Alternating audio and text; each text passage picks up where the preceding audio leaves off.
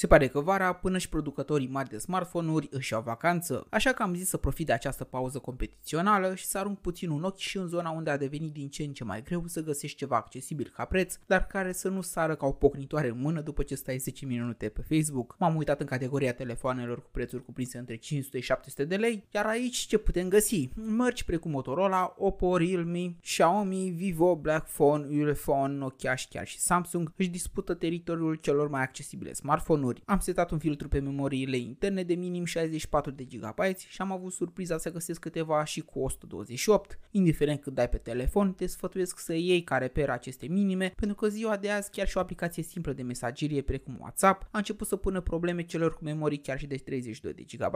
No, sistemul ocupă din start un sfert din memorie, iar aplicațiile de social media, pentru că pun accentul pe conținut multimedia, se măresc pe zi ce trece cu fiecare poză vizualizată. Pe partea de procesare, mediatecurile sunt la putere, chiar dacă se găsesc și octacore-uri, sunt tactate destul de jos, iar pe partea de grafic ar fi bine de evitat sesiuni lungi de jucat, pentru că nici construcția nu ajută, nefiind gândită foarte bine pe partea de răcire, dar mă bucur să văd numărul mare de nuclee care se pot combina cu variante de 4 GB memorie RAM și care îți vor permite o fluență decentă în aplicații de mail și browsing. Pe partea de multimedia or să fie suficiente caracteristicile găsite cu mențiunea de a avea puțin răbdare. Nu te aștepta ca un film de pe Netflix sau un videoclip de pe YouTube într-o rezoluție mai bună să pornească la cheie. Ai totuși un bolid de 100 de euro și nu de 1000. Senzorii camerelor sunt decenți. Majoritatea sunt generații anterioare furnizate de Sony, iar în lumina bună nu vei avea probleme. Acestea vor apărea când becul va fi stins sau când apune soarele, dar și atunci, dacă nu ai o mână fermă, e posibil să iasă imaginea mișcată. Majoritatea dintre camerele acestor telefoane neavând stabilizare optică. Nu te aștepta la carcase din sticlă și metal, dar producătorii au reușit în ultima vreme să ofere plasticului ce le îmbracă o finisare foarte calitativă. Pe partea de software, cu cât firma este mai cunoscută, cu atât ai șansa de a primi mai multe optimizări și actualizări și mai ales fluență în mișcare. În bănuții aceștia mai există o variantă de a verifica și site-urile de second hand, unde poți găsi variante ale unor telefoane de top, dar ce au deja o vechime de ceva ani. Bogdamen sunt și știu, alegerile din coada clasamentului sunt la fel de grele ca cele din fruntea lui. Sfatul meu e să știi foarte bine ce-ți dorești de la acel telefon și să nu pierzi din vedere un factor important, evoluția tehnologiei. Aceasta nu stă pe loc, iar